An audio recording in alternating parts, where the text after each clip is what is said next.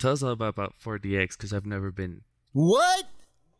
Yeah, You? I I I always thought it was kind of gimmicky, man. I'm sorry. oh my god. It is, but I love it. it is honestly my favorite viewing experience. 4DX, I swear to God, it moves 10 times more. You are going, you need a seatbelt, but they don't put them in. So you kind of like keep slipping out of the seat, so you got to stay adjusted. But, okay. So, say you're in a speeding car, they have fans on the top of the, of the theater, and they gush at you. So your hair's moving like this when you're in the car. The seat's rumbling like you're in a car that's moving. And then if there's a rainy scene or somebody splashes, there's either water that'll spurt in your face or just actually like rain down on you. And then obviously the wind picks up, so it's moving every way. It's tight. You don't leave soaked, but um, it's tight.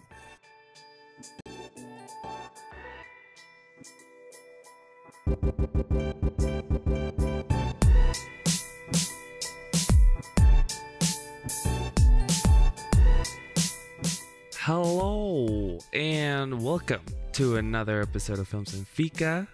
Uh, I don't even know if we should call it that anymore because that guy's not Algot. Algot left us. He had better shit to do, and um, he was a Swedish one. So I don't really know if we should call it Films and Fika anymore. Um, you're Canadian, Larry. Yeah, this is my coffee for the day. So Oh, there you go. so Larry's Canadian, I'm Mexican. We don't really do tea time. I guess you guys would more than we do. that's the whole reason you're here, right? It's for the fika. Yeah, yeah, yeah. Yeah, who cares about the movies? It's about our deep knowledge of Swedish coffee culture. Anyways, Algot took a summer job. Fuck him. We don't need him. And um, he's up in the mountains and uh, he can't really record. So for the next couple episodes, we're gonna have Larry on as a guest, and um, probably just watch movies that Algot wouldn't watch. Like, oh, is that that our goal? yeah, yeah, mostly. Well, the thing is, uh, I think especially with this one, an identity, where they're a little bit more like slashery, thrillery kind of movies. Um, yeah, he he hates horror, so I don't know if he would be able to stand it. How you been, Larry? Tell us a little bit about since the last time that we've seen you. So stressful. Okay. So as you can see, there's usually movies here just packed up and now there's there's nothing back there. It's just empty shelves. Um and boxes out in the hall. Um so our lease was up in July. Landlord said like 2 months before like, "Hey, you guys are good to stay here for as long as you need to." You know, like I like having you. You guys are good. So you guys can stay here as long as you need to. So with that money I saved up for first and last month's rent for somewhere else, I then bought a bed, which is now behind me too, and then I mm-hmm. replaced some speakers and I bought a shit ton of Stephen King books. And then the next month, not even next month, like two weeks later, he messages us, "Yo, uh, I'm getting divorced. I kind of need to sell the place to have some funds." And we're gonna oh, "Fuck." Okay. Fuck. So it is what it is. We start looking. There's five of us, and we just start looking. We have a budget. We got to make the budget, and it, we just keep getting rejected, rejected, rejected. So eventually, crunch time's coming. Like it's almost it's halfway through June now, and uh, my roommates got accepted someplace else that is too small to accommodate me.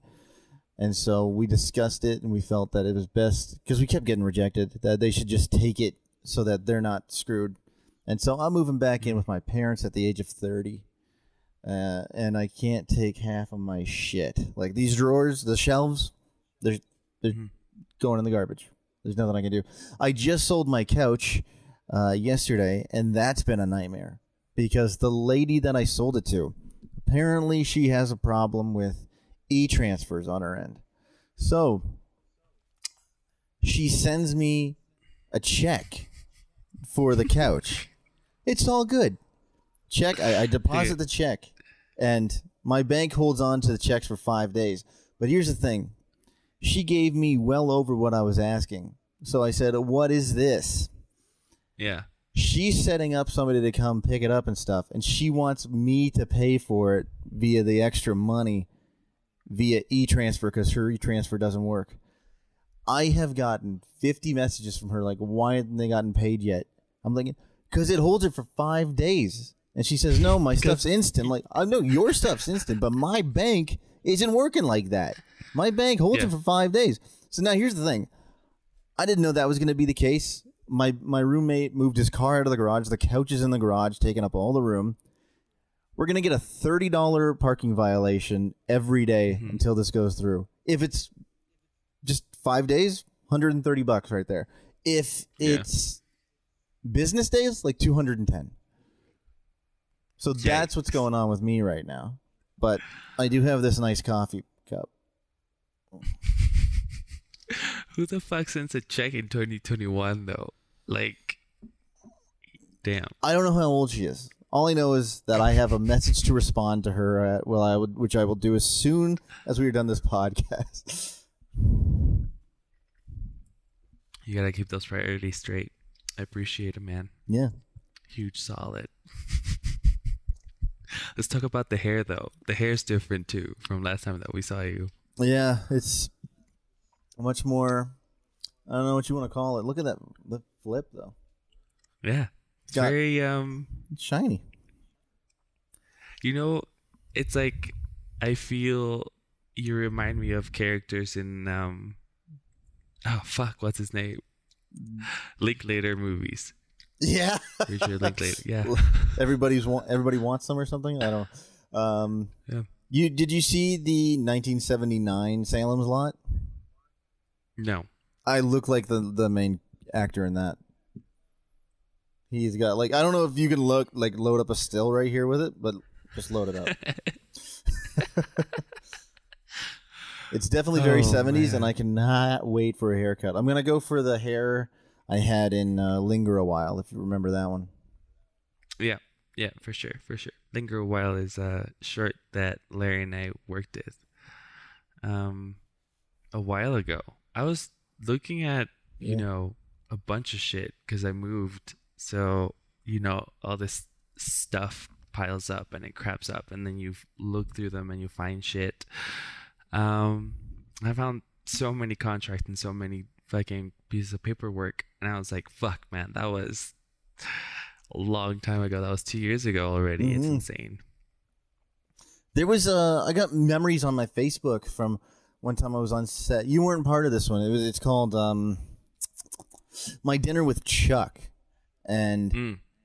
it, it- we filmed it 2 years ago. It's not even out yet cuz they they they meant to put it out like the next Halloween and then I don't remember what happened. We just did the ADR for it um around the beginning of the pandemic and then they want to put it out after the pandemic and put it in festivals and stuff.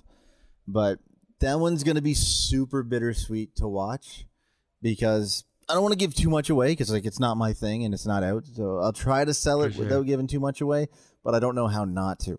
So there's an alien.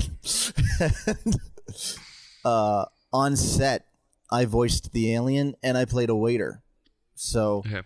Uh, it was Bar. You know Bar? I know you know Bar. Mhm. Yeah. So she she asked me. It was this production. She's like, "Yo, Larry, can you come out and help us out?" I was like, "For sure, anything for you."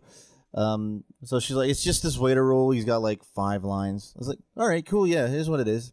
So I show up to set, and then they're like, "We need somebody to read for the alien." I was, Bro, I got you. You have a trained actor here, and you're just gonna use me to be a waiter. I got this. Yeah, man. So I read for the uh, the alien, and then I end up reading for him for like three days, and then we get done. Oh, and because they they had somebody in mind to do the voice, so they they wanted to make sure they could get him contractually, but if not, then it would go to me, and I was like, that'd be Mhm. tight, hell yeah.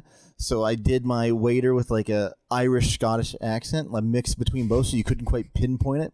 It's just 5 Mhm. lines. Who gives a shit? So did it uh, during the pandemic. They did get the other guy, so all the alien stuff is dubbed over with him. So now every Mhm. time I watch it, I'm gonna be like, that could have been me. And then when I did the ADR, I was looking at the shots, out of my five lines, I'm only on screen for two of them.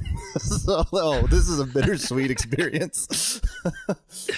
It's the glamorous life. yeah. Uh, honestly, I feel people don't really know how many shorts are in pre and posts and like so many different stages of production Mhm. because they are arguably one of the hardest things to do just because it's a short and you have to make it concise and to the point and it has to be entertaining yeah. but also not too long and also everyone who makes shorts is broke and so it's a very specific process of okay now we have money to do this thing and now we have money to do this thing and now we finally got the actor to do the alien voice because now we have the money to pay him um it's insane to be completely honest I'll see if I can find the actor they got because he was, uh, as far as I understand, bigger in the '90s uh, on like YTV or Nickelodeon or something. Let me see.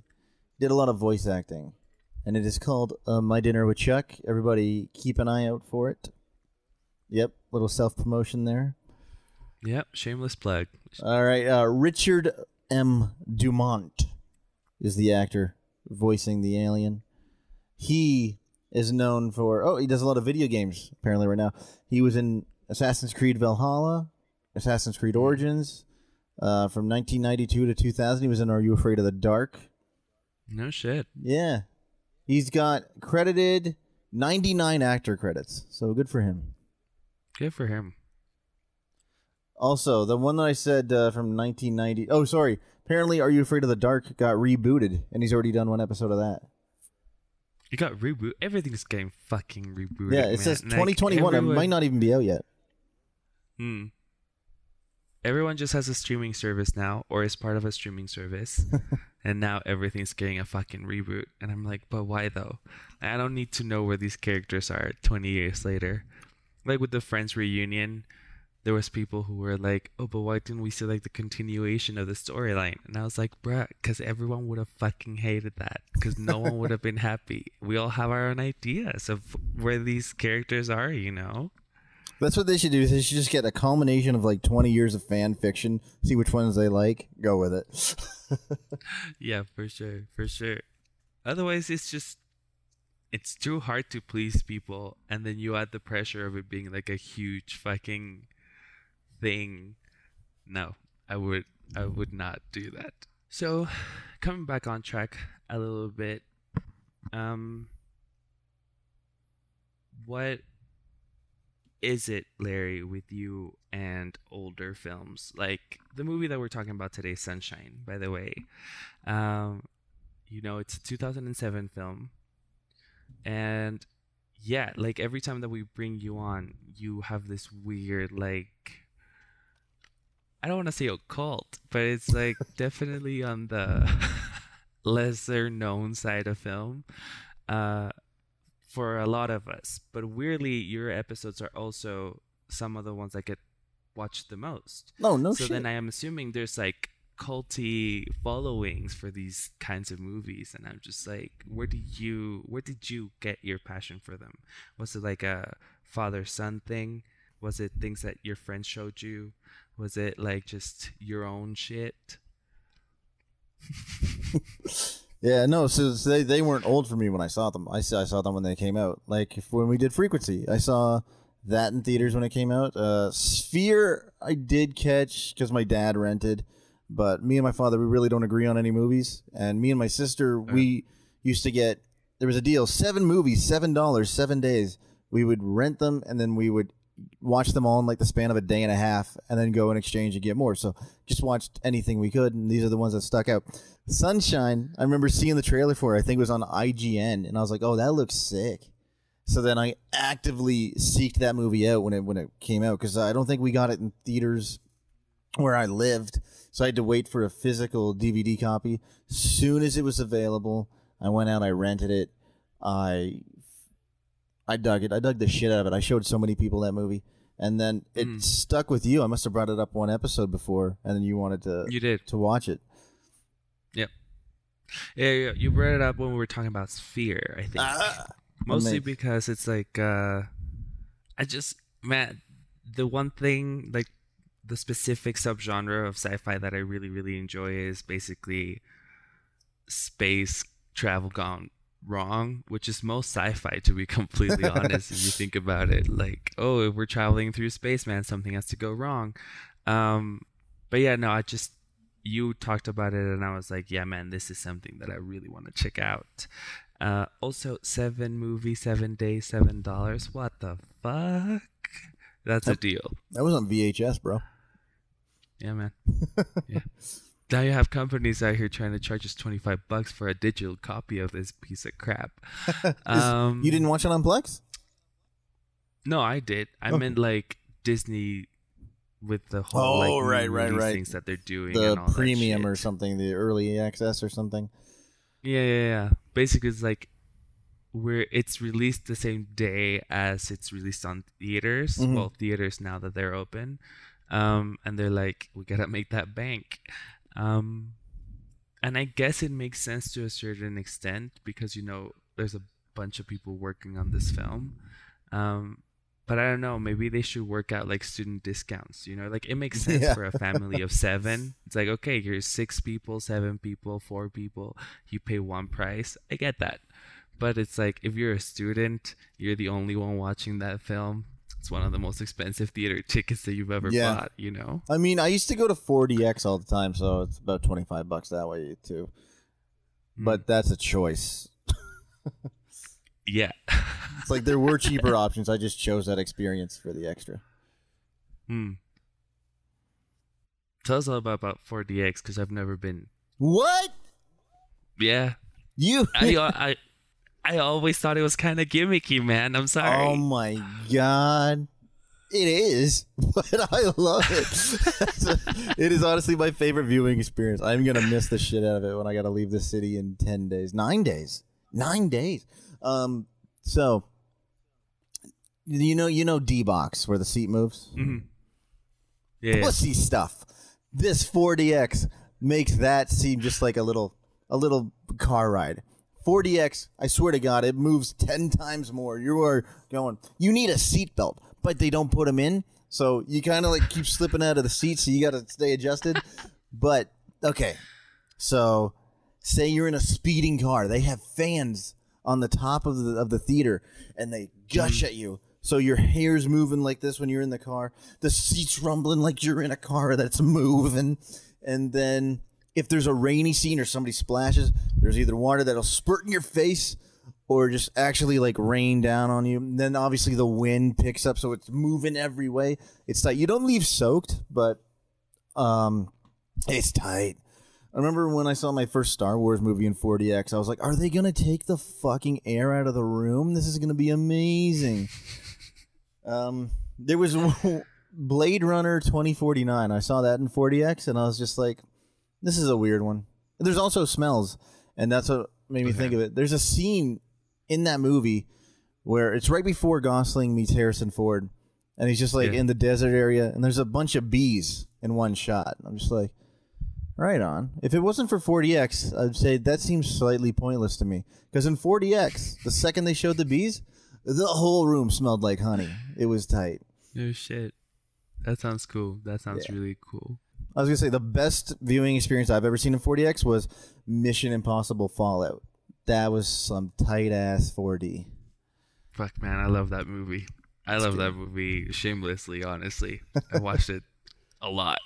I at the beginning of the pandemic, I rewatched all of them uh, with my buddy Matt, who has seen them all, and then my buddy Dan, who hadn't seen any of them.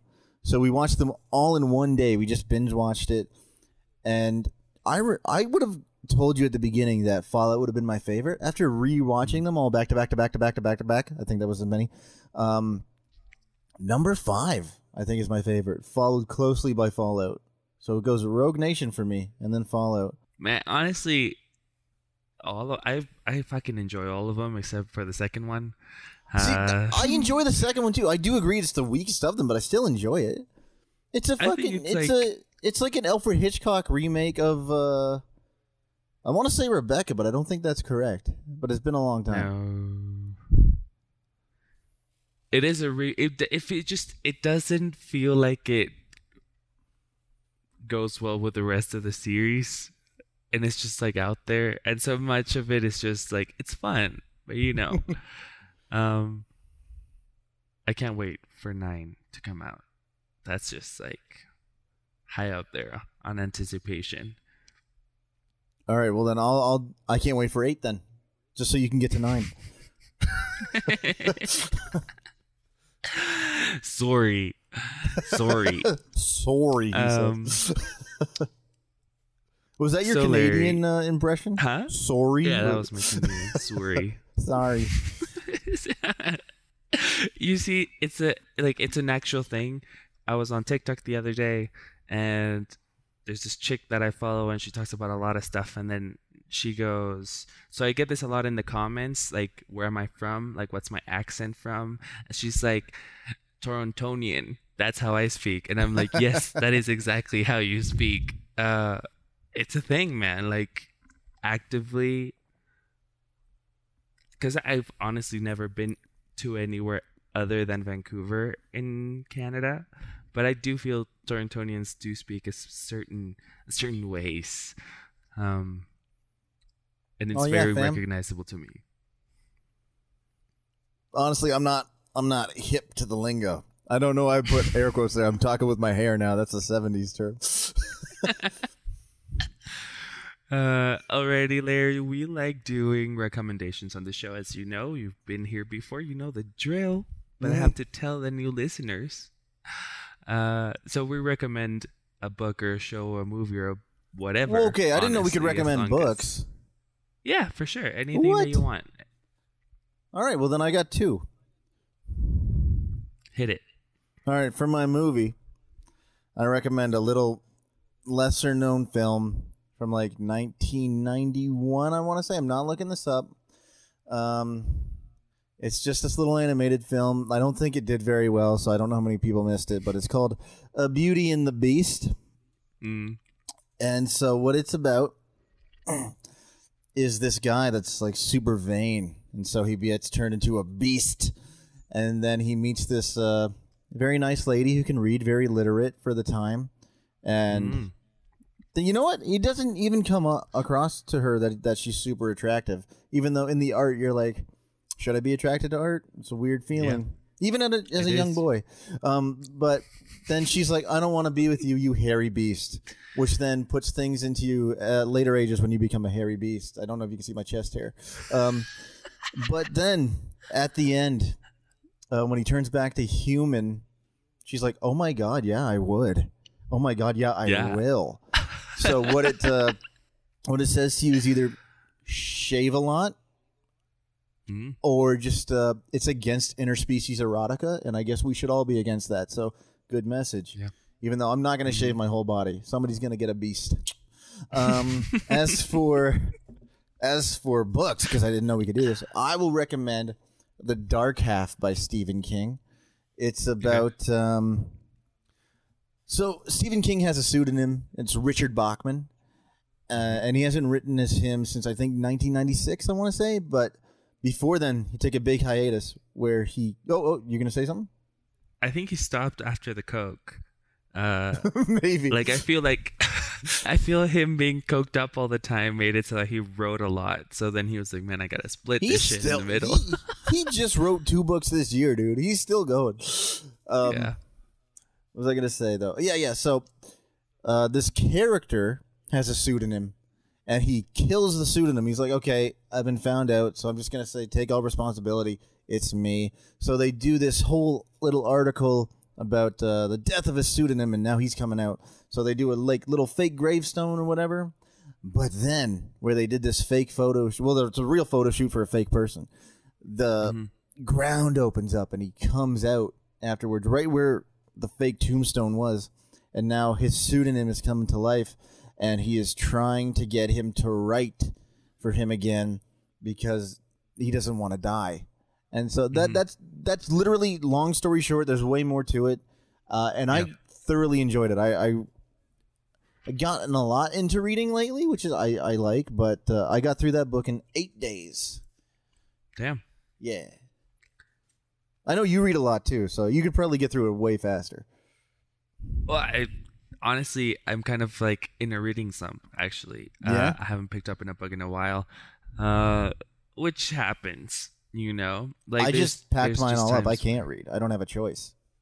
Yeah, but uh, I was really happy to see that you got into Stephen King. Stephen King was the reason why I kept reading as a teenager. No way. That's tight. like for me you know i started reading a lot as a kid but you like you read kid stuff like yeah. chronicles of narnia or like harry potter or whatever.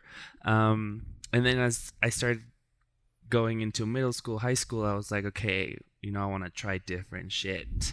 And um i was watching friends because friends you know was a thing in my life for a really long time. So i was watching friends and that episode where rachel and Oh, joey are reading the shining came up yeah so i was like i mean could it really be that scary like i wanted to check this out so the sh- i read the shining um it's not that scary No. I was younger, and there were parts where I was like, "That just happened," I guess. Um, but yeah, no, Stephen King is a great author to just dive into because he has so many different books in different genres, and you might like some of his more like serious stuff, like revival, and you might like some of his more classic. 1990s coked up Stephen King. st- Uh, When you say you had gone out and bought Stephen King books, I was like, so you bought 10, which is, you know, like a reasonable number. dude. The okay, so uh, we got locked down again in Canada, and literally the Yeah. day before they announced it, I went to Value Village. I was in the Value Village. I had five Stephen King books in my cart, and then they announced while I was there. I got the notification on my phone. Yeah, lockdown starts tonight at midnight. I bought every Stephen King book they had. I went right back, turned around, uh, uh, uh, and then I went online, bought, uh, won a bunch of eBay bids. Yeah, Mhm. yeah. So I, I I got quite a few. And uh, when I go back to my hometown, my friend's mother actually picked me up some that I'm missing. So I've got even more to go through. That's dope. That's dope. I will say right now, early King, not Mm. my favorite. Later King Mhm. so far, I think has been holding well to me. Anyway, early King is so overdrawn. Like you get so much information, which is nice. Say if if I was an actor, as I like to think I am, and I was studying for a role, I would love Yeah. his early stuff because I would find out everything about every character.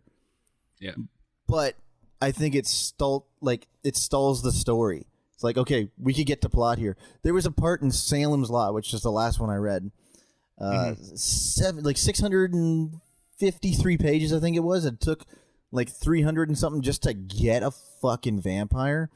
And there was Yep. one part where a bot. Have you read it? Not Oh, not all of it. I DNF'd it. Mm-hmm. There's there's one part where this body goes to the next town over to the corner, and it's saying this is about 400, 500 pages in, and I'm just it's dragging. I'm just like I don't just give me the plot, give me the story. I just want to keep going. Yeah. There's this coroner, and he looks at the this body that's turning into a vampire, and it says he had a urge of like he felt scared and he's never felt this scared before in his life. And i was like okay that's where we end it he's never felt that scared before in his life. And then the next mm-hmm. line except for when he was a child. And then i go And fuck you king. Don't do it. Don't you tell me about when he was a kid. We're never gonna meet this guy again. And yes we find out about what scared him when he was a kid. I'm just god damn it. Reading. I have to agree with you to be completely honest. I like I love The Shining. I think The Shining is probably that's why it's a staple of his work. But um I read Carrie and Carrie was it's a short book, but it honestly felt eternal. No, I actually that was I almost thought about not packing that up because I was like, it's short enough I could probably get through it. And then I was like, but it's early king, so I don't know if I'm in the mood after just doing another early king to go to another early king. So I might jump around in his bookography. I don't know what you call it. uh me neither, but we'll we'll stick with your word. right on. Uh so what's what's been your favorite from what you've read of him? Honestly, the the one I recommended, uh, oh, actually, no, that's not true. It it was easily my favorite. I fucking loved it. Yeah. And then it might be Doctor Sleep, which I know I gushed about the movie, but the book is way different, and I still enjoyed the hell out of it. Yeah. And it didn't take away from the movie because, like I said, it's way different. So it's not hard to not compare the two. That's nice. And then hmm the Dark Half, easily. That's my top three right there. So it number one, uh, Doctor Strange. Uh, Doctor Strange. What the fuck? Dr. Sleep. Doctor Doctor Sleep. and the Dark Half. Oh man. Actually, I I, did a mean, live stream on my Twitch where I read all of Elevation in just one sitting. hmm It took I haven't three and a half hours. Elevation. it's not very big. It's like 180 pages. Yeah. Yeah. I I feel like to me us liking it is totally contradictory to what we just talked about about how he like overdraws everything. But But those characters actually connect and mean something to the story. The only Mm-hmm. Yeah. t- I will argue the only part that doesn't necessarily do it would be sorry, uh burped. The only part that I don't think would would be chapter 2 with the uh the the hate beating like the where they beat up the gay guys and throw them off the bridge. Because a lot of those characters don't come back, but some of the police officers do. So it's like Mhm. you get a sense of that, and then obviously Pennywise shows up to bite the armpit. But there's the the interludes. They are called interludes. It's like you can skip them if you want, but it gives you a history of the the town. And I actually thought town. that was some of the sickest thing, like the the black spot. If you remember that stuff with the black Yeah. spot, that is probably my favorite part of the book, and it takes place really dope. like 50 or 60 years before the events of the book. Yeah. And You you, get a young Dick Hallorann from The Shining there. Yeah, exactly. Yeah. That's what I was gonna say. Like I love how he keeps interconnecting his shit throughout the books.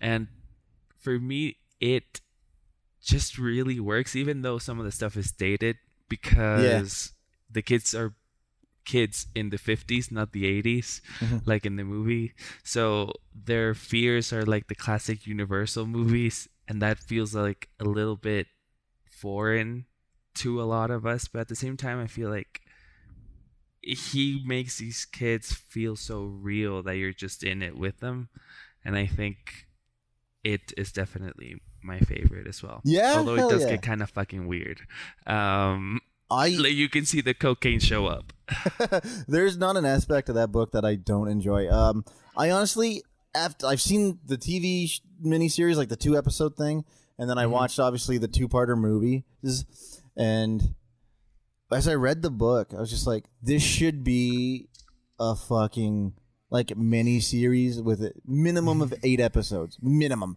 maximum. Make that thing a fucking twelve episode. We can get this all in, and if we if somebody does this correctly, this would be fantastic. Like, obviously, you have to cut out the child sex scene, but here's the thing about that child sex scene. Everybody was like just talking about how, oh, I can't believe these kids had sex or whatever. So I was getting ready for like some really weird shit. And then when it happens in the book, I was okay with it. And I'm not sure I'm okay with that. Put that together. okay.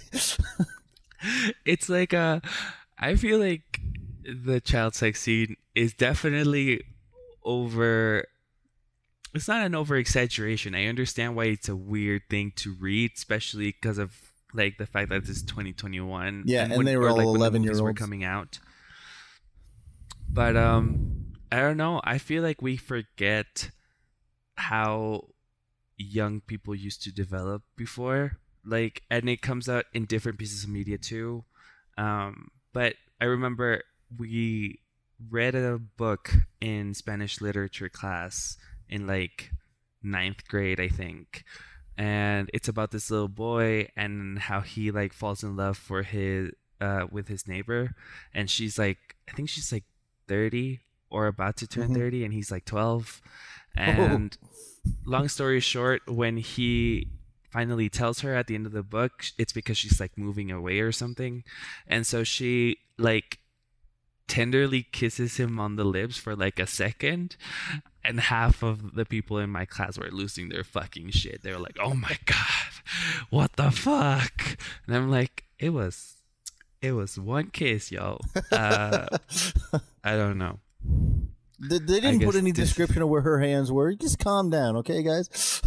Yeah, it was just like a. I don't know, man. I feel like sometimes, especially over here in America, in the Americas, people get really freaked out about sex very easily. yeah, it's weird. Um, I don't get that either. yeah. Anywho, uh, for my recommendation, I want to stay within the sci-fi genre. Cool. mostly because of uh, my love for the type of movie that we saw, where it's like it's a straight up sci-fi, and I fucking love that. And me and Aga were talking about it before uh, when we watched Stowaway, which is this new space travel movie on Netflix, and how it's like you know it's very it it tries to be very realistic or plausible. Mhm. Um, but I enjoy when it's just like they speak for five or ten minutes of exposition, and it's like none of that made sense, and I love it. Uh, um, so basic, and I also like uh, creature features. I think those are fucking Right great. So I wanted to recommend a movie that I feel like gets a lot of hate, and I get why, but I also think it's really fun and it's honestly pretty well made. Uh, I wanted to recommend Life, which is with um, yes. it's uh oh my god, I'm totally blanking on her name, even though I love her. Uh, Rebecca Ferguson? Ferguson. yeah. Yeah, and uh, Jake Gyllenhaal's in there, right? And Yeah, I'm pretty yeah, yeah, sure yeah. it's uh, Ryan Reynolds. Yeah. Yeah, I thought that movie was dope, honestly. Dude. And I get people thought that it was a lot like Alien, but I'm Yeah, like, why is. is that a bad thing? Dude, I call it Alien 1.5 1.9 even. I Mhm. think it's Alien turned up to 11. And I know it's your recommendation. I hate the fucking bum rush. It's from the writer, one of the writers of Deadpool, and there's Ryan Reynolds Uh-huh. in there. So, uh, no spoilers, but uh, I'm not actually a Ryan Reynolds fan, and I Hmm. like what goes on in this film.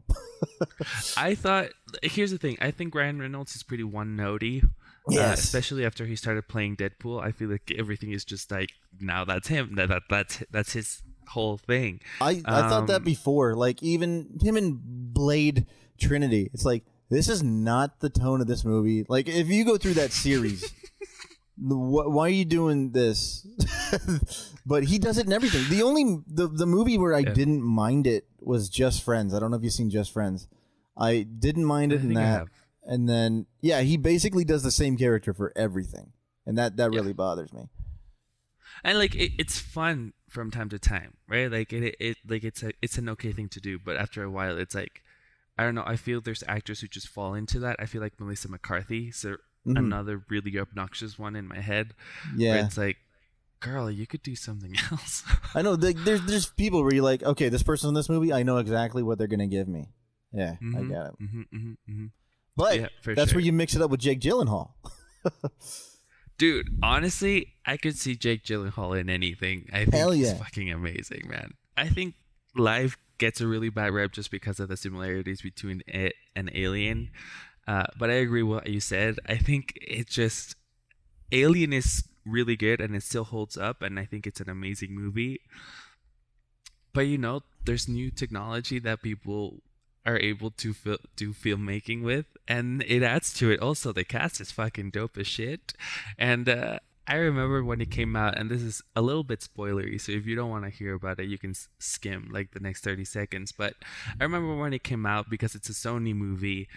Everyone was like, "Holy shit, man! This is like a Venom prequel kind of thing," and I was like, "I mean, I'm down for that, honestly. Like, if they just pulled it out of the fucking rug, like under pulled the rug from under us, I think it would have been a really cool marketing thing where it's like, and now we have Venom. Uh, but no. Uh, for Venom, we just got this whole. Did you like Venom? I like Tom Hardy. Yeah. Yeah, okay. so we're like on the same page. Um alrighty, so let's go from one sci-fi sci-fi universe to the next.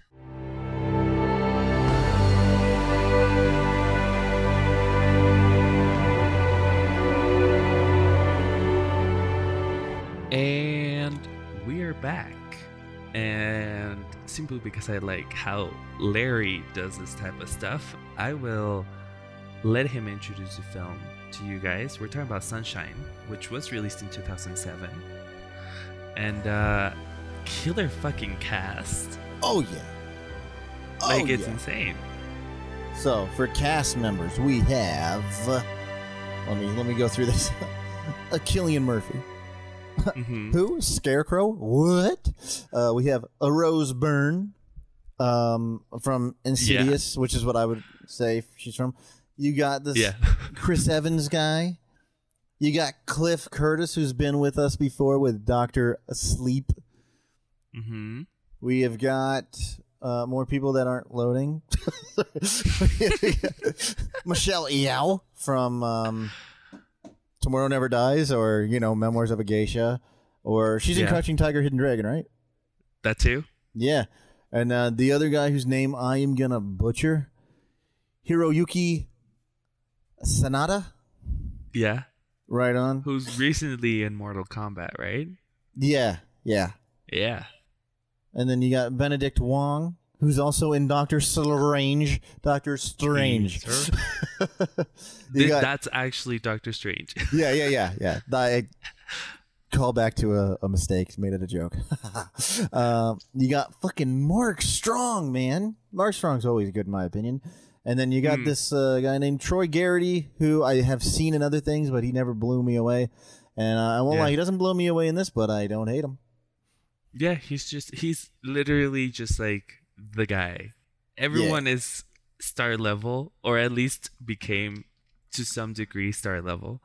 Um, and he's just there. And you know, that happens sometimes. But um anyways, Sunshine. It was written by Alex Garland, which I was like, of course. Once I saw it at, on the credits, I was like, yep, that makes sense. Um, because it does, man. Because he has Uh, done other things such as Ex Annihilation, Machina, Ex Machina, 28 Days Later, which was also Yeah. directed by Danny Boyle. And Danny Boyle also directed this film called Sunshine, which we are watching and talking about. Yeah. So crazy. Full circle right there. full circle. Uh, so for those of you who skipped right into the movie talk, hello, welcome. How Hi. are ya? Hope you're having a great day. Larry's here. Uh, disclaimer: Aga's not gonna be here for a while because he left us. Um, for the mountains. he'll be back. They all come back. Uh, no, he just he, he got a job. we're we're fine. We still talk to each other.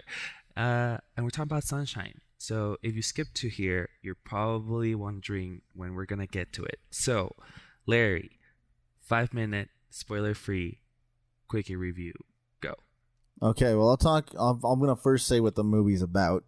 So, the Yeah. movie's about the sun is dying. If the sun dies, you know, we die. We get, it freezes, you know, we, we, no heat. We die. That's it. End of humanity. So, we send a spaceship up there with a bomb the size of Manhattan to recharge the sun. That is the that is the little synopsis. What my my quick review is all these characters make sense to me. I understand where they're coming from, why they're doing what they're doing. Mm-hmm. And once shit gets going, it doesn't stop. Shit is always happening. Yeah. And there for me, boom, super entertaining. That was five minutes. Uh, my review of that is I was entertained all the time. I get what characters are doing, so I was in this world. I could follow it. Boom, I liked it. Now, now yours. Alrighty. So I heard of this movie through you.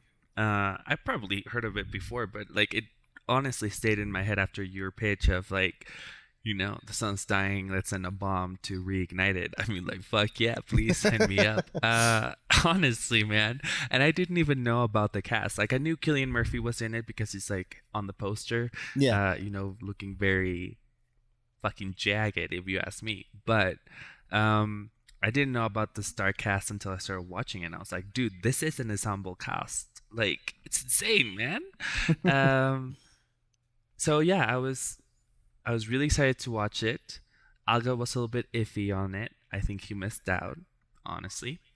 we'll see. Um, He probably won't even watch this episode. He'll be like, "I'm not in it. I don't care," and then he, he won't. He won't give this a shot. uh, but look, man, I just I like when movies really go all out into a weird, wacky plot line, you know. And I feel this is a good example. Uh, I haven't seen it, but I know there's a Matthew McConaughey movie that deals with dragons in like a modern time. oh, you Rain Uh, of Fire? I want to watch yeah. that. Yeah, yeah, yeah, yeah, yeah. Rain of I like Fire, that one too. Sure. Um, and I've heard that it's also this that the, the type of movie that just commits to what it's trying to do and not go any further. And I appreciate when they do that, because I'm here for that. So in terms of my review, I was in it for all of it. To be completely honest, I love the cast. The visual effects hold the fuck up, man. Like Yeah, they dude. are so good. Did you did you do any Um, research into this? Hmm.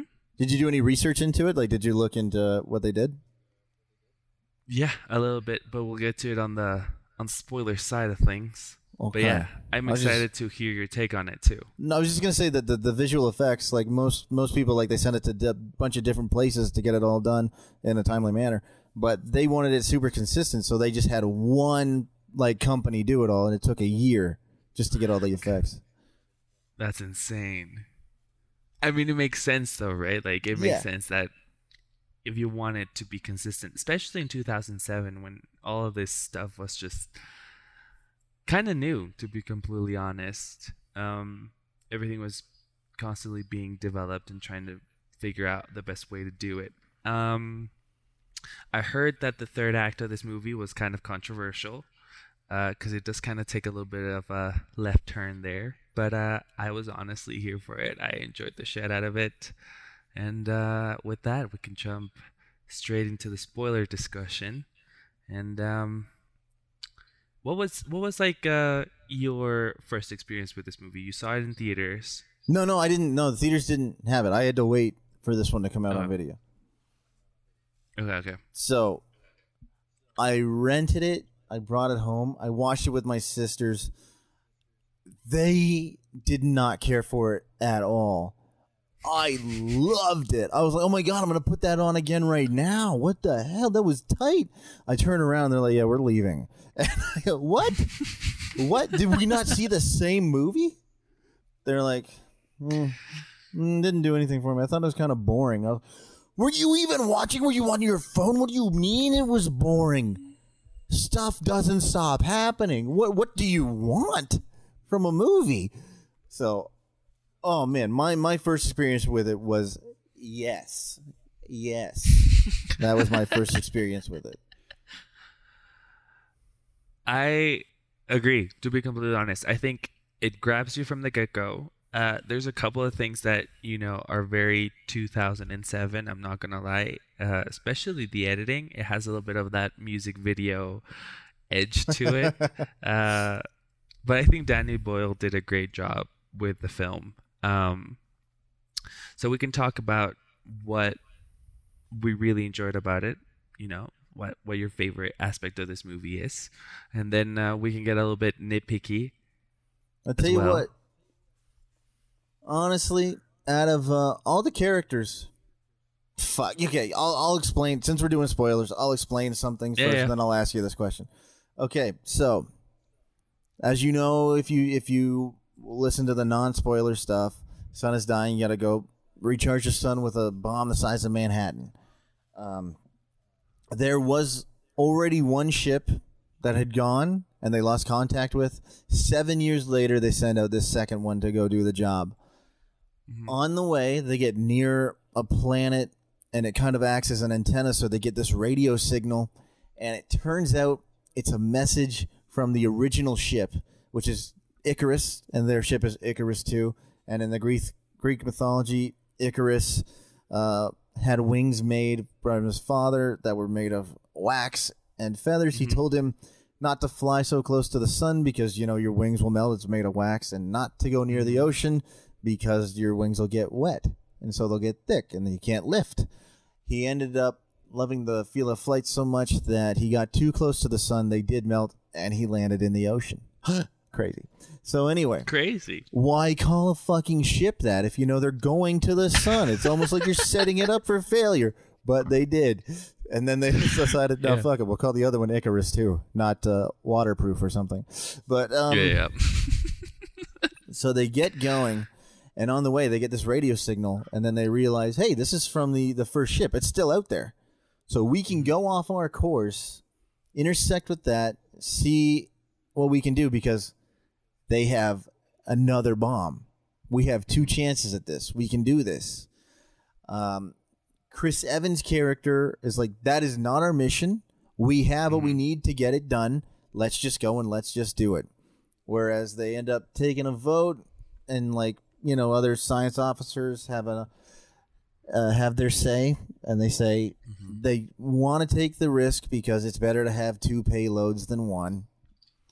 And that's when shit goes on. So Benedict uh, Wong's character Trey, uh, he's the mathematician. He has to set up the new trajectory, how they're gonna go. There's so many variables in place that he forgets one of them, and he doesn't align the shields properly. Now the shield obviously blocks out the heat of the sun. They're that close to the sun, the sun's gonna fucking hurt. It's gonna mm-hmm. burn some shit.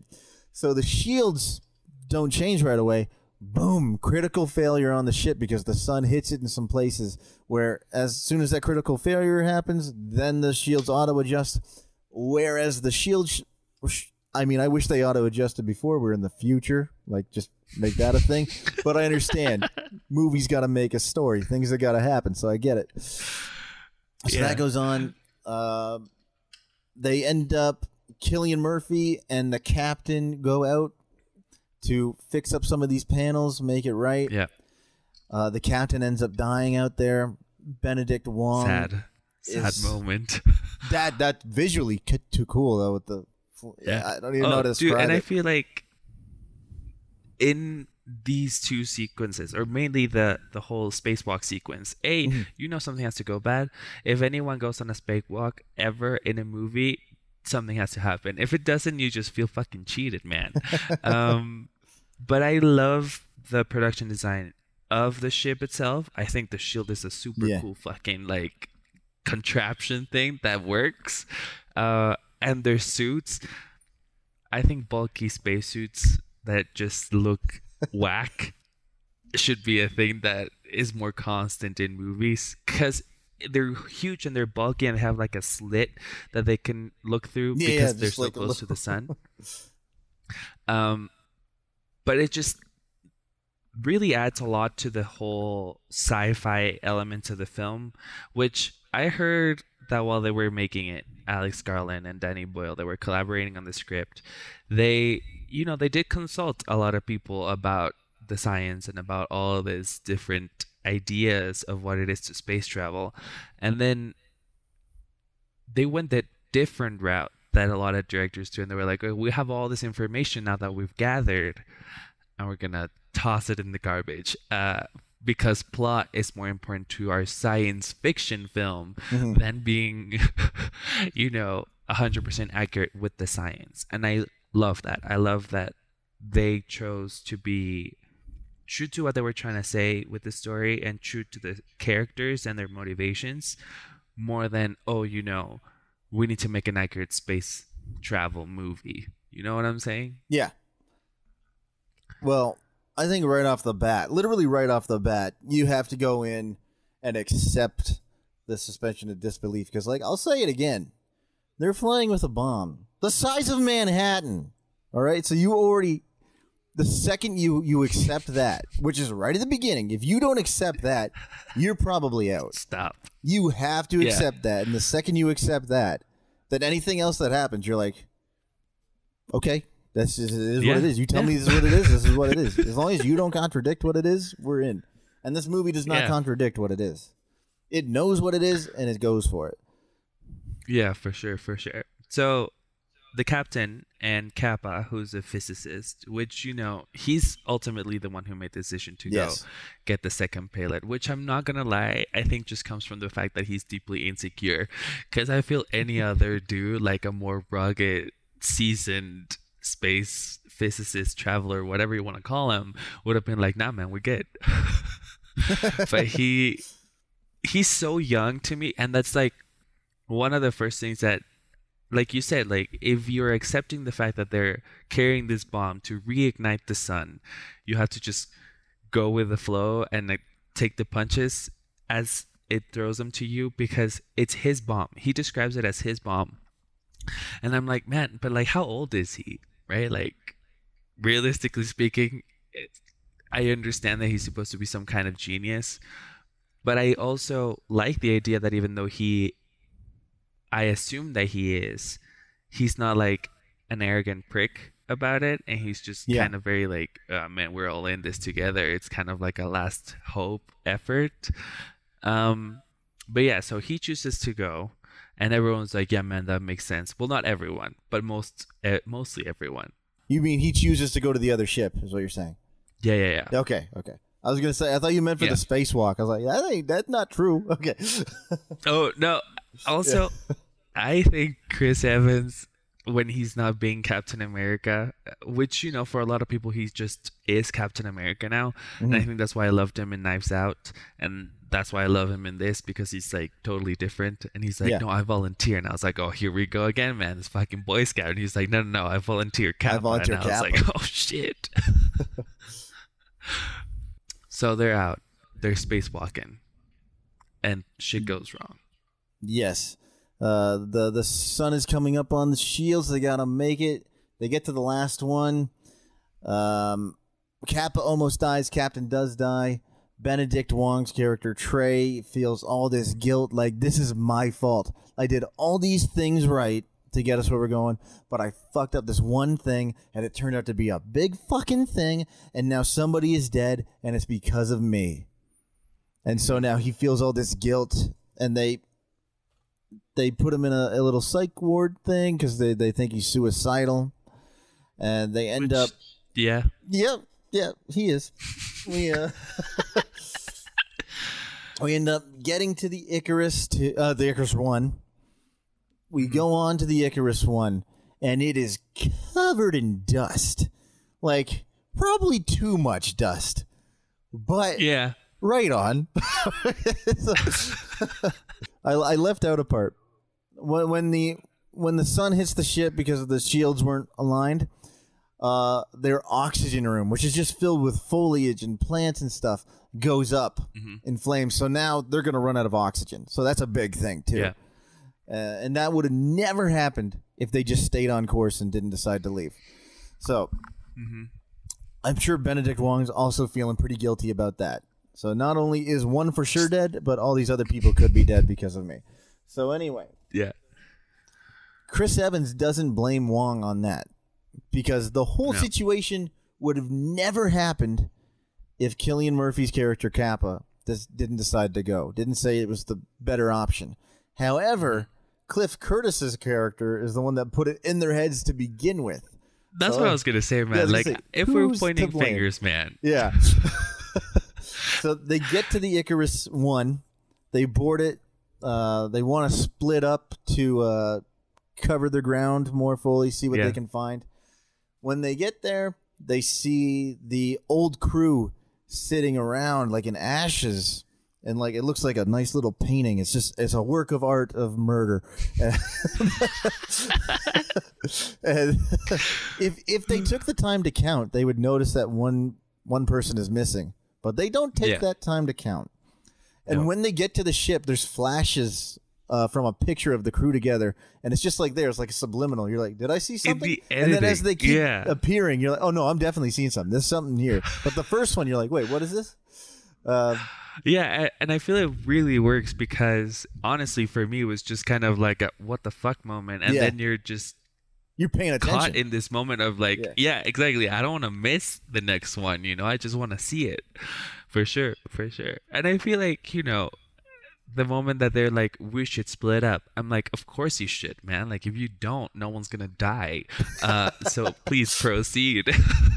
if you guys don't split up, there's no way for somebody to sneak on to yours. You know, I mean, who? Yeah. Why would that happen? it's been seven years. How could that happen? So anyway, But I um, love though that you know you see these little bits of editing that really bring the plot forward where it's like we see Wong out of the medical bay Yeah. right? Like we see his character listening on to what's going on on the ship.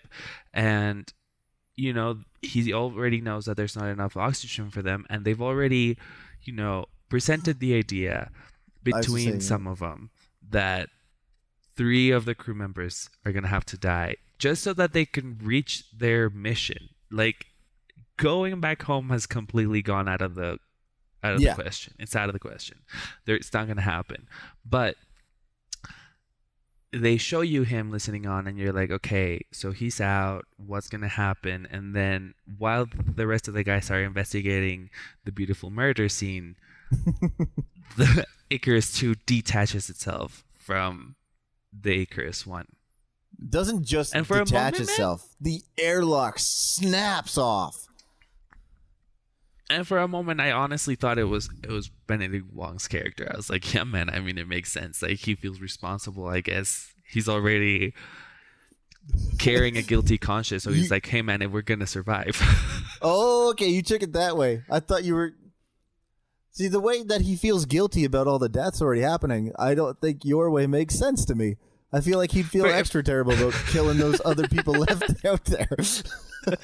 I don't, in my in my head at the moment it was like hey man Right, he's already okay. like in a really dark place and he knows they need to reach the mission right like because supposedly if they don't humanity it dies right and Yeah, that's why yeah, that's the some of them as crew are just like very cold about the fact that if they have to die they have to die and that's it See, right? hon- Like- honestly, like this whole thing was I was gonna ask you which character do you agree with more, and honestly, like the only person that I think had their head on straight, knowing the like full mission, like guys, this is for fucking humanity. This is for mankind as a whole. If we don't Yeah. get this done, that is it. We are extinct. I think the only person that had their fucking head on straight was Chris Evans.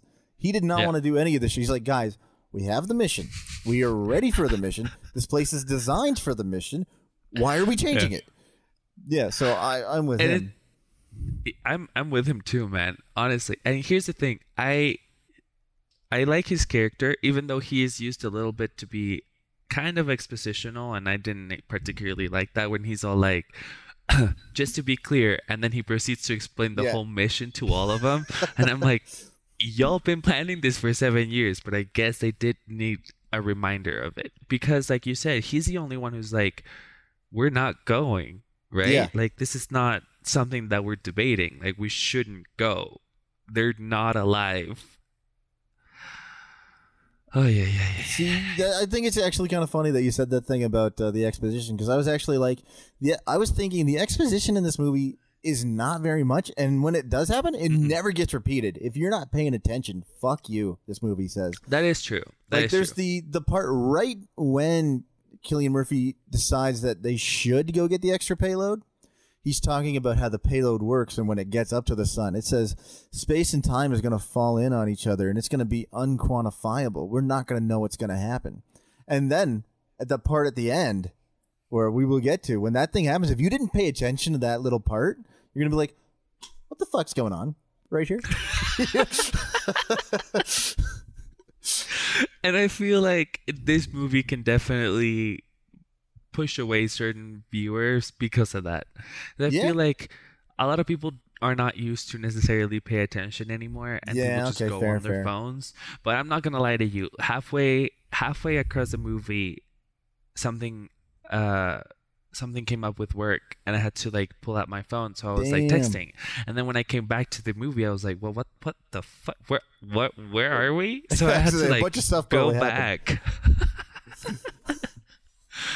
um, but yeah, I feel like all of the characters make sense to who they are, right? Like the guy who stays as second in command. I will say this. I will say this. I will say this. The one character that I had an issue with, and mostly just because I, like I don't have a real reason for me to have an issue with him, Yeah. but um Cliff's character, the thought you were gonna say that one. psychologist. It's like I don't necessarily get him. I I understand that he's supposed to be like a parallel like contradiction comparison thing to Mark Strong's character, who we're gonna get to in a minute. Mhm. But it's like he is supposed to be the sanest one. Like he's supposed to Well, be they- taking care of everyone's They do sanity. the little, they do the little joke. Like literally, I think in like the first scene where you meet him, where Chris Evans says, uh, "My issue is that you're the psych officer, and I'm clearly more sane than you." yeah. so they, they, I would say they tease you into it. But that ain't, no fucking tease. That's just like, Yeah, I no, right. it's like in your face. Also, I'm not gonna lie. For the first five minutes that Chris Evans was on screen, no idea who he was. He looks so different with the long hair and the scruffy beard, and it's also 2007. he, he Um, looked like me, but pretty. Uh, so they all go back to the airlock, and they're there, and they see like clearly they're fucked. I was gonna say you left out you left out a piece of information that clues something. When when they're going through the ship, they get to their oxygen room, and it is flourishing. So Hmm. if somebody was gonna stay on this ship, they'd have tons of air. Those plants could probably produce food for him or whoever. Mm-hmm. Yeah, for sure. so there are some hints. The only thing I will say, uh, for plot reasons, there's no footprints in the in the, all that dust. There's I nothing know. to show that somebody was there. That was the. he was like quietly in place around Yeah. he like but even even that makes no sense to me as to where he was this whole time because they Mhm. arguably they go through the most important parts of the ship right yeah. but they don't see him and of course the footprint thing is kind of like a huge red flag Well, I will say, granted, it was dark as shit in there. When they got in there, the lights weren't working. So I imagine his eyes would have adjusted to to something in there so he could get by. Hmm. Um, because you know, like you spend some time in a dark area, your eyes adjust, Yeah. whatever. So that that's what I'll I'll say, and then it'll get totally contradicted with his uh, uh, addiction to the sun. but his hatred of the light though right which is like a No, because when when Cillian Murphy comes upon him on the Icarus II, he Mm-hmm. is in that room observing the sun very brightly. Yeah, yeah, yeah, but when he's like chasing after Rose Byrne's character, she like she's in the dark and she's waiting for him, and then like blasts him Oh, yeah, yeah, yeah, yeah, he- yeah. It's a little bit, it's a little bit more aggressive than I thought it would be because of his love of the sun. Like you would Mhm. think after all the fucking damage to his corneas, he'd be like, Bitch, yeah, what?" exactly. me, me and my roommate were talking about that. We're like, should he even be able to see? And my response was, my response was, bomb the size of Manhattan, dude. Yeah, yeah. Just go with because it. but I will say this though. I and I'm skipping a little bit ahead and we'll come back Yeah. to the airlock. But I do like the reveal because for me the way that I know that I'm inside of a movie is if if my brain goes in a certain direction that makes no necessary sense. But it's just I'm so in the movie that I'm not analyzing if it makes sense. But when Icarus says to Cillian Murphy's character Capa, "Hey, there's five passengers," I was like, "Oh shit, is Rose is is Rose Byrne pregnant, man? Like, is this about to become some like?" and that's why, for sure, there is a tonal shift in the last act of the movie. Um, but you go. What were you gonna say? I was honestly when you brought that part up, uh, believe it or not, in the marketing, whoever did the trailer, they put that in the trailer, and like you would No think, oh, that's a big spoiler, like that's the twist of the movie. However, Yeah. when I saw that in the trailer, that's like I was probably already in, but that sold me. I was like, oh shit. Um, okay, so let's let's go back to where we are. Airlock. Yeah. There's four people on the ship right now. We have Capa, Searle, uh, Harvey, and Mace. So Mhm. that's Cillian Murphy, Chris Evans, Cliff Curtis, and Troy Garity. Um, Troy Garity's character is now second in command. Mhm. Um, he brings up like a fear of death. He does. He he's he's a bitch. yeah, he comes off as a yeah, he's Yeah. a little bitch for sure. He does. He doesn't want to die. That's his thing. Uh, so anyway, Cliff. One one person they realize because the airlock's blown open, they have to get back to the ship. One person has to stay behind to open it. They're dead. That's they know it. That's just the way Yeah. it is. Cliff Curtis ends up taking that role. So Cliff Curtis, he knows he's inevitably going to die. And uh, now, Chris Evans' character, who's been super logical this entire time, knows the mission, all about the mission. Like, guys, we got to save humanity. Decides to make sure Capa's the one that goes back because Capa Yep. is the only one left that can detonate the bomb. He's the only one that can set it up. He knows how it works. Um, Troy, being a little bitch, he does not want to die. So Yeah. he's like, I'm your commander. I order you to get out of that suit. I need to survive. Which I'm I'm, sure not lie, there's a for me, manual. it's like, dude, you went on this crazy hail mary of a Yeah. mission, right? And I understand that some of these like fears of death and stuff don't come up until you're in that situation, but he- his whole demeanor changes as to how he handles himself, and he just comes off as really, really whiny. Hmm And on the other spectrum of that, you have Searle, who I'm not gonna lie, I think chose to stay back solely because he was also starting to really get into this whole like sun god thing Yeah, yeah, that is yeah. permeating the that permeated the Icarus One crew, or arguably just Mark Strong, and he just Yeah. murdered everyone else. But Well- we don't know. I think like it happens to three characters. Obviously Mark Strong, obviously Searle, and then I think it happened to the captain too. Because when you watch the scene, the captain he he could have lived, but he stayed because he wanted to see it. Oh yeah, I and even when everybody's telling him to go, I know we're just jumping back now, but when everybody's telling him like you can get to safety or whatever, Cliff Curtis, he's not even worried about this guy's safety. All he says is, "What do you see?" yeah and i feel it's like it's an interesting i feel alex alex garland has always tried to I- include this like deeper subtext in all of his films. Like i haven't Mhm. seen 28 days later in a no. while. Okay, um but definitely in this one obviously in ex machina and let's not even talk about annihilation because those like 10 15 minutes at the end are just like i don't even know. Um but i feel like you know this whole idea of all of them having to die so that the sun can reignite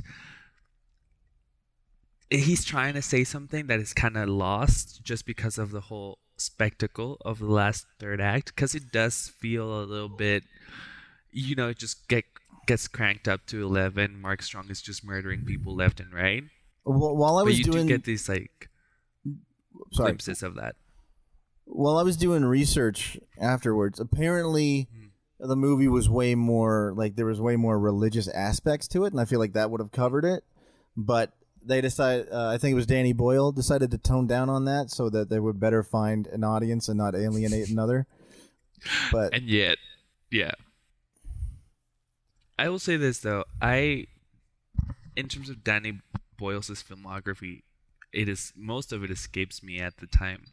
Um but i was really really happy with how all the visuals and the cast work together to create this like first of all you care about the the cast more than you do in other you know everyone dies at the end films you Yeah. know um and i feel that that's key and it's really interesting how he makes it work in a movie that's like one hour and 45 minutes when there's movies that are like three hours long and you're like well i didn't give a fuck about anyone in this movie Yeah.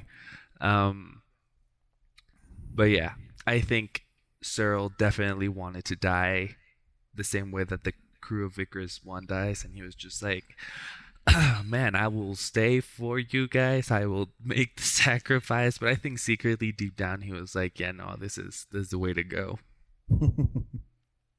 Sorry. So uh, let's get back to the, the, the, the airlock then, since you brought us right back. So, I believe, it, uh, can correct me if I'm wrong, Chris Evans figures out how they can all get back? hmm Okay. So they use like the paneling on the inside of the ship to wrap around themselves like insulin or ins- not insulin insulation like insulation and they say okay so he's gonna shoot us he's gonna open up that uh the the lock I don't know, now i can't think of the word he's gonna open the door we are gonna get Yeah. shot out like a bullet into space, Yep. heading towards our other, like our ship. He, Capa can open the door and get us in. Now Yep. we are gonna freeze to death out here. Do not have any of your skin out. Do not open your eyes. and exhale slowly, which Yes. I'm not sure what it means. I assume it's because there's no oxygen and they can't breathe back. But Yes, yes, So then we get the nice little score. I really like the score in this film. Uh, and honestly, I can't I can't listen to that song without uh, thinking of the kick-ass scene where they're beating the shit out of them. right on. I didn't see. Didn't even occur to me that one. So uh, maybe that's because I heard it first in this. I don't know.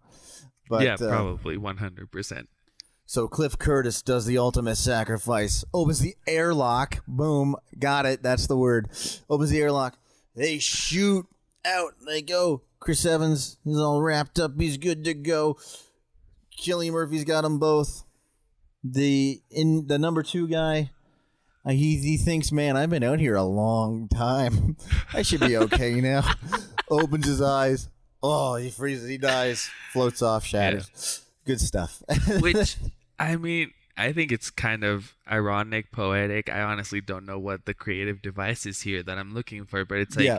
he was so afraid of death and he's the one who gets fucked over. Mhm. And it's not like Cillian Mur- Murphy left him to die. It was just like the force of the jump Yeah. into space fucking sent him flying off in the wrong direction. Which again, hello, it's not like you're not shooting a gun. You know, Yeah. there's really no accuracy here. It's just like pure force pushing you out of this room.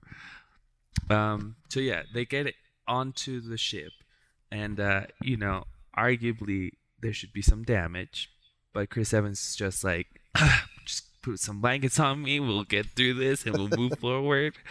Um and they're all sitting. Uh, they're trying to figure out who did it because obviously it was not a malfunction. Nothing happened with Icarus, the computer.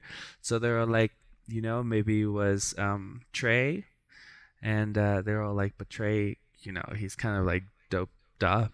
He he Mhm. can barely walk, man. Um, but honestly, also- I was still like, it is Trey, man. Like in my head, it was like, sorry, I get it. Th- there is another issue too, though, with the airlock being open and stuff. They lose even more oxygen. Now they can't even get to the sun without dying. So they need they need to lose one more person. So they take a vote, and they vote to kill off Trey. But they also make it so Chris Evans is the one that's got to be the one to do it because Cillian Murphy can't do it. And It was Rose. Was? I guess no. It'd be Rose and Michelle. They're not going to do it either. So that's Although Michelle was really on board, though. Michelle Yeah. was really on board for the idea, because she was the one that proposed it originally. She was like, "Hey, man, we're gonna have to like take out the trash out on this bitch." yeah, that's right. She Um, did bring it up the first. Yeah. Yeah, I will say this though. Up until that you like up until this point where you just explained it, I thought what they needed to do was lose two people, and so it was gonna be Trey, and then Chris Evans was gonna kill himself. I don't know why. Mm. Like I said, man, it, this is where I was on my phone. Okay, just 'cause because this they needed to up. lose three people. They lost Cliff. They lost. They lost Cliff, and they lost uh, second in command. So they only need to lose one more person, for sure. Okay, okay. Yeah, yeah, yeah, yeah. And I feel like I understand why Rose Byrne has to be, you know, the voice of reason. But at the same time, I'm like, yo, you're honestly arguing for one person against the whole Planet. Well, actually, against the whole, not even the planet, because the other planets would die too, you know. And we don't know if there's life on the other planets, but if the sun goes out, arguably everything everywhere would die there in our go. solar system. Suck Um, it, solar system.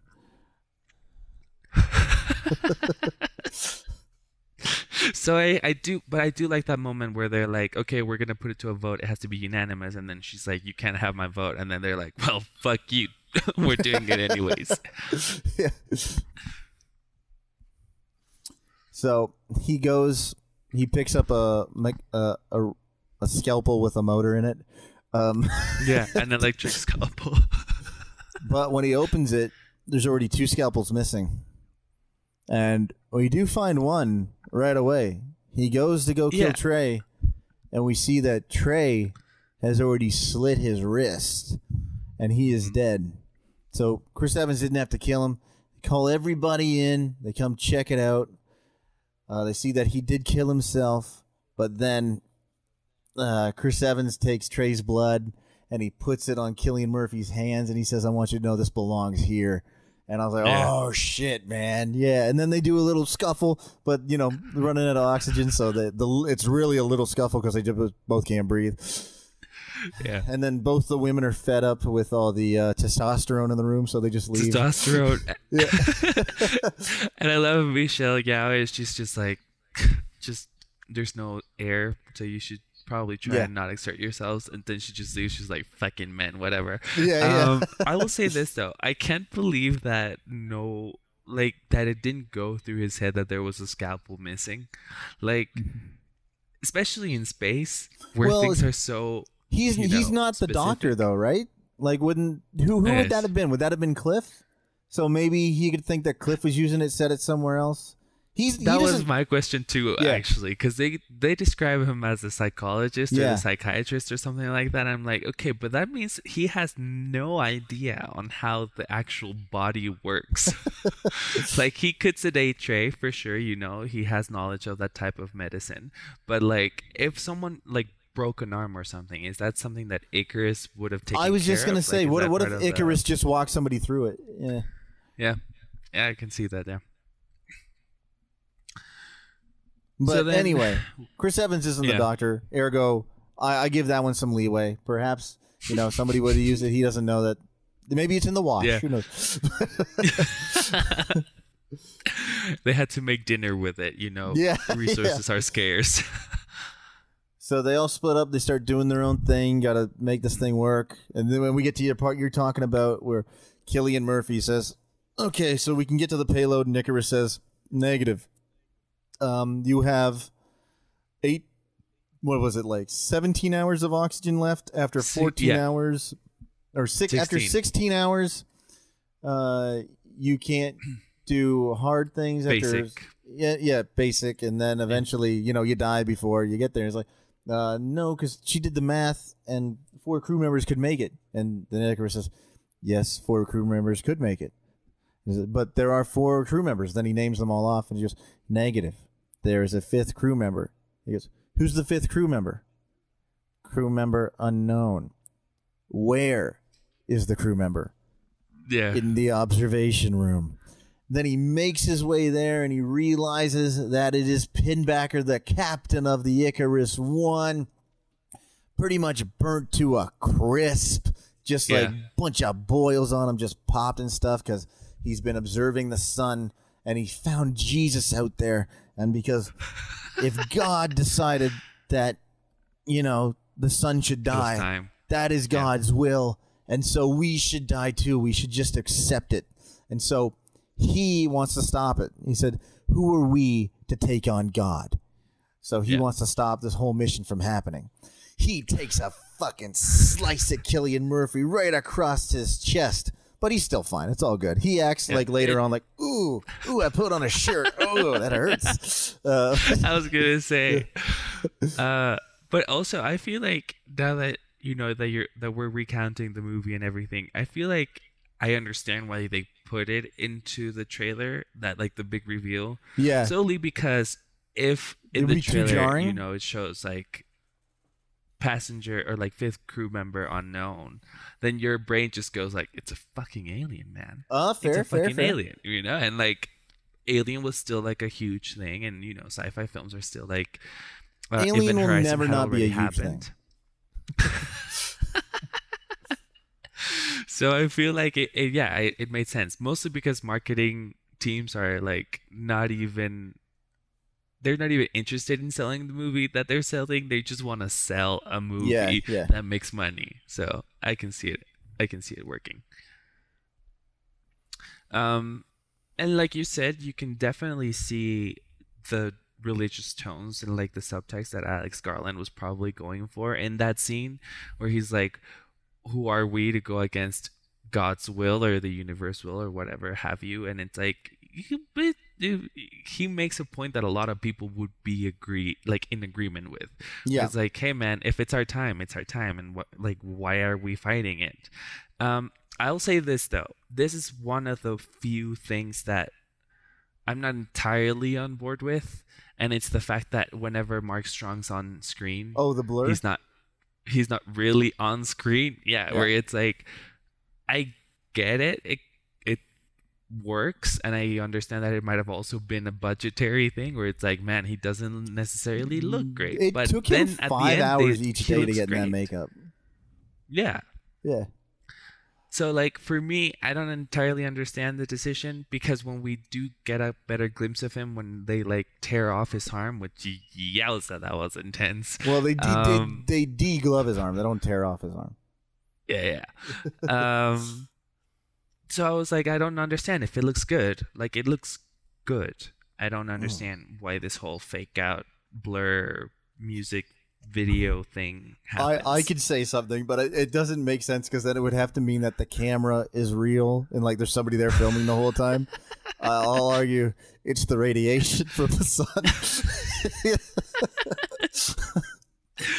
Oh man. I yeah, that's like but other than that, I think the third act really just is a fun ride for me. And like you said, if you're already on board with the whole space bomb sun reignition aspect of the movie, I don't understand why people had such a hard time adjusting to the fact that this guy is just murdering everyone.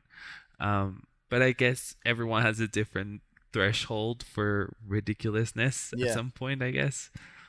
I'll, I'll, I'm gonna skip ahead. Uh, so he kills Michelle Yeah. Yeoh, kick, kills her, stabs her in the back, and then he sets her up like the other crew was set up in Icarus One. Ergo, basically implying that he did kill everybody and then set them up like a Mhm. work of art.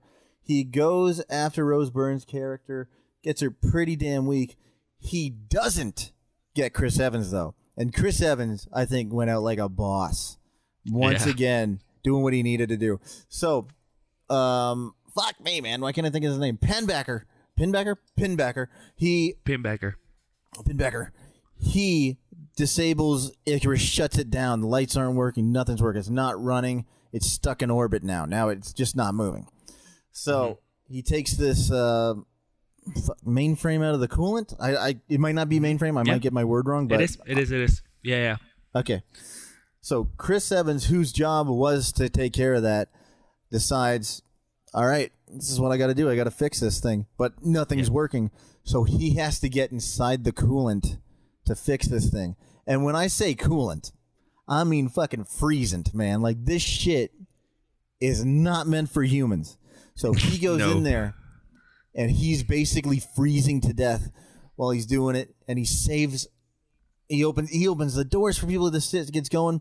The only reason he dies is because his he can't really move. He's, he's too cold, and his frozen leg gets stuck while this thing's going back into the coolant, and then he just starts bleeding out and freezing to death. I could just imagine that if you see his character, like obviously the whole thing gets blown up at the end, but if you could see Yeah. like him frozen there later on, you would be able to like pull out his blood vessels or something just from that stream of blood. I, that'd be so fucking cool to see. But anyway, For sure. he goes out like a fucking boss, doing what he needs to Yeah. do to get this goddamn mission done, like we should have done from the fucking first place. You sons of bitches.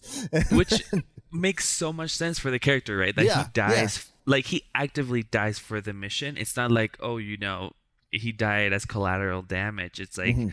he knew what needed to be done. He knew that he was the only one that knew how to do it, and he even tells Capa how to finish the fucking mission. Yeah. because he he's like the engineer, you know. But um, Capa is then forced to fend for himself and to think for a couple of seconds and figure a way out of the airlock, which he locked himself in, and then Mark Strong locked him into as well.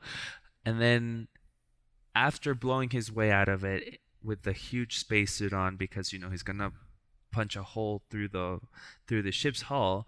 So I actually really like that with the with the flame and then like the visual from behind. I like that shit. it looks really cool. I again, the visuals overall, the special effects and the visual effects and just everything about how the movie is told visually really holds up. in its style and its execution, and I think it's kind of commendable for 2007 because if you see other movies from that time, some of them look really fucking rough. but yeah, so he's walking.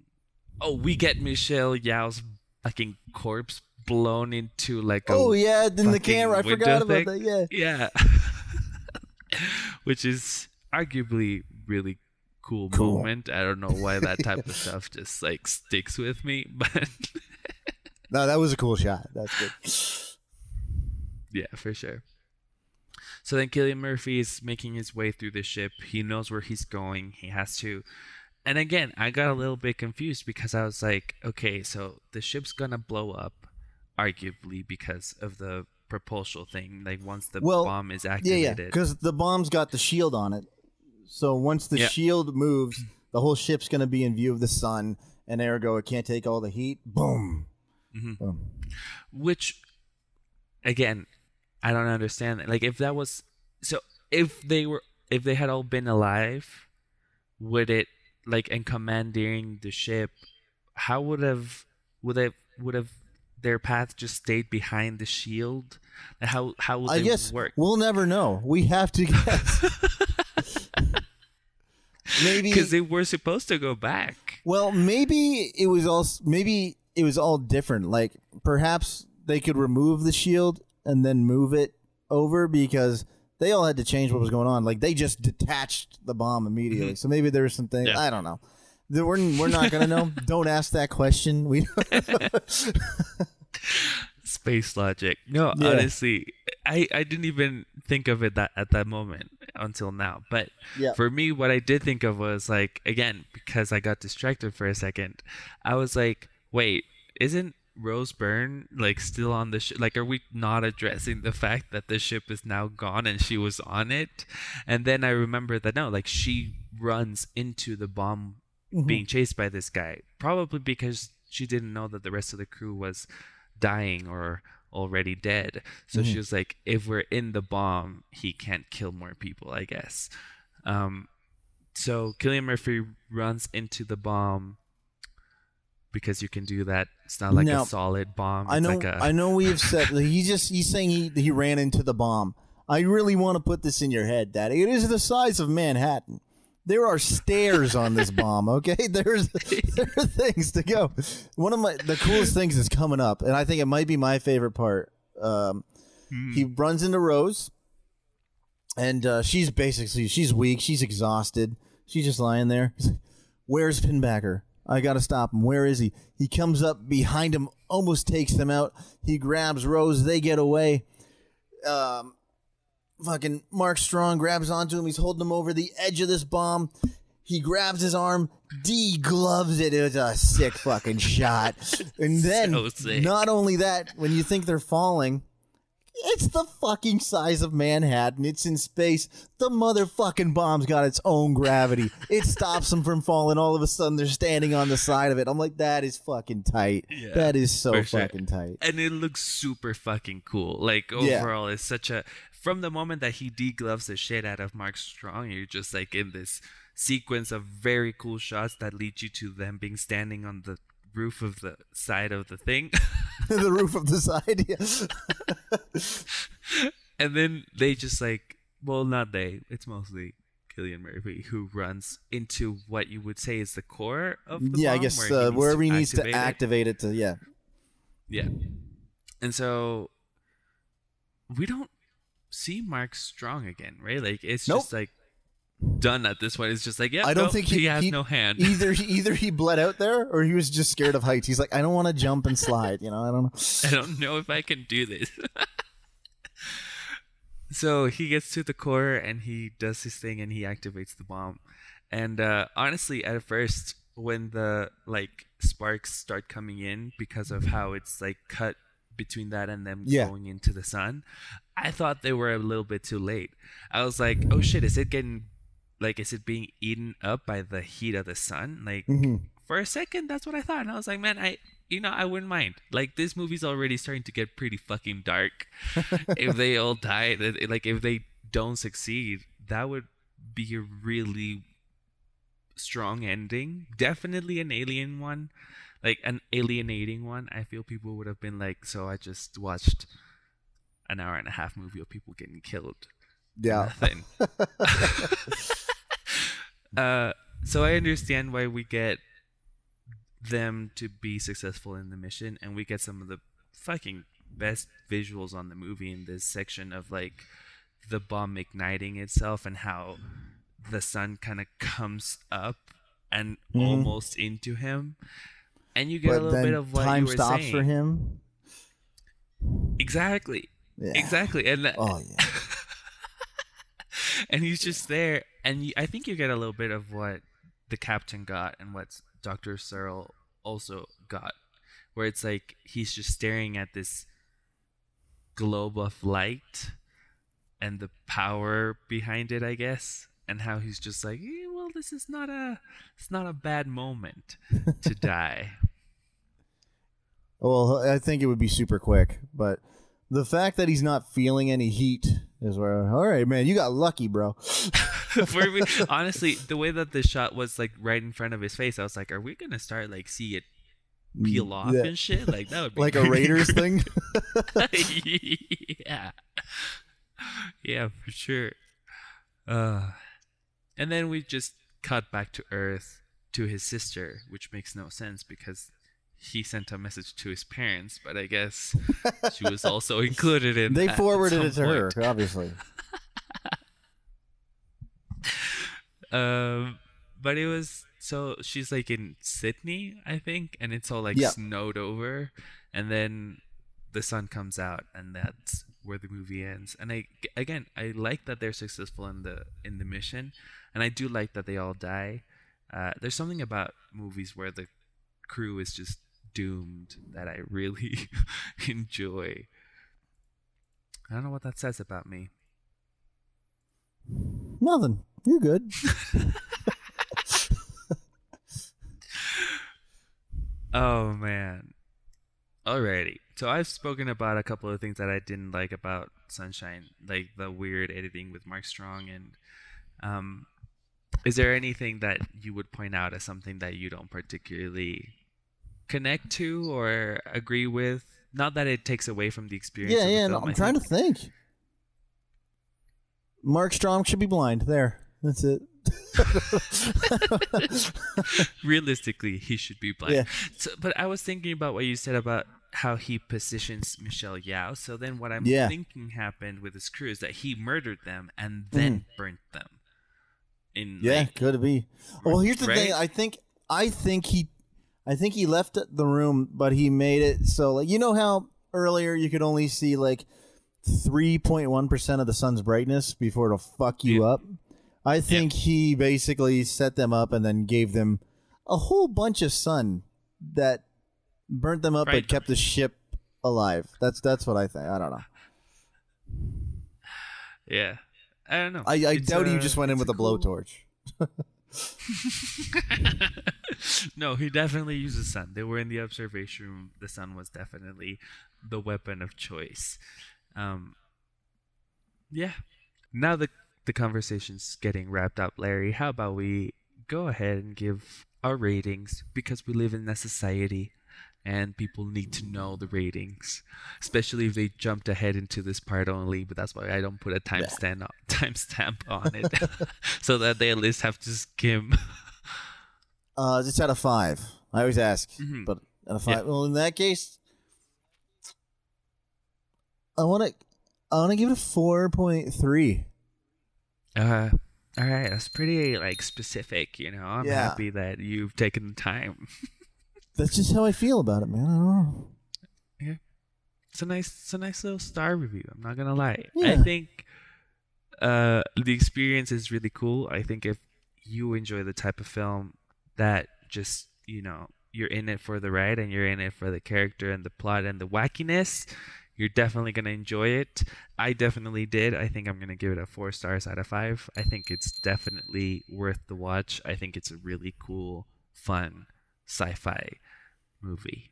So with that, my cup of coffee's over, and I think your cup Oh yeah, of finito And uh, so that about wraps up our conversation on Sunshine, directed by Danny Boyle, written by Alex Garland. If you made it this far into the show, thank you for joining us. Uh, if you miss Algot, let him know in the comments. If you find him on Instagram, you could let him know that you miss him. On and if you hand, didn't if make it this far time- into the show, you're not going to be here to hear this, but fuck you. No, I love you. You're good people. uh, Larry, thank you so much for joining us uh, for this first episode into your guest spot of uh, Films and Fika. And uh, guys, if you've made it this far, make sure to like, share the podcast. We're on every podcasting platform, including the one that you're currently listening on. We're also on YouTube, which we put a fair amount of production into, and I think you'd enjoy if you check it out. You can see us as well as hear us. And uh, the links for recommendations, socials, all of that stuff is on the show notes. Uh, if you want to find Larry, more about Larry, we have other episodes with him. They're all delightful. I have uh, everything. I even have an OnlyFans. I'm not even fucking around. We're good. Yeah, yeah. No, And, uh, okay, so I have a Twitch, some video games. I, I I'm not very active anymore. Got my Instagram, which I'm not very active. Also, Letterboxd, not very active. Um, no, I don't want you to have my Facebook. Um, think I even have a SoundCloud if you want to hear some stuff. Uh, I have a YouTube. I have the OnlyFans right now is uh, exactly what you'd expect. It's just a, a dick pic, and Yeah. and I was gonna do some. I was gonna read books and upload it there. I'd be like, so I'm gonna put like art and dick. So like you get a mix Yeah. of what you want. But sure. uh, basically, I bailed on that idea early because I'm not very good at reading out loud. Apparently. Uh, so yeah, it's just a, it's just a dick. it's just there's It's just, just a dick one on dick. there. Oh man. Alrighty. Thank you for joining us, Larry. Thank you guys for listening.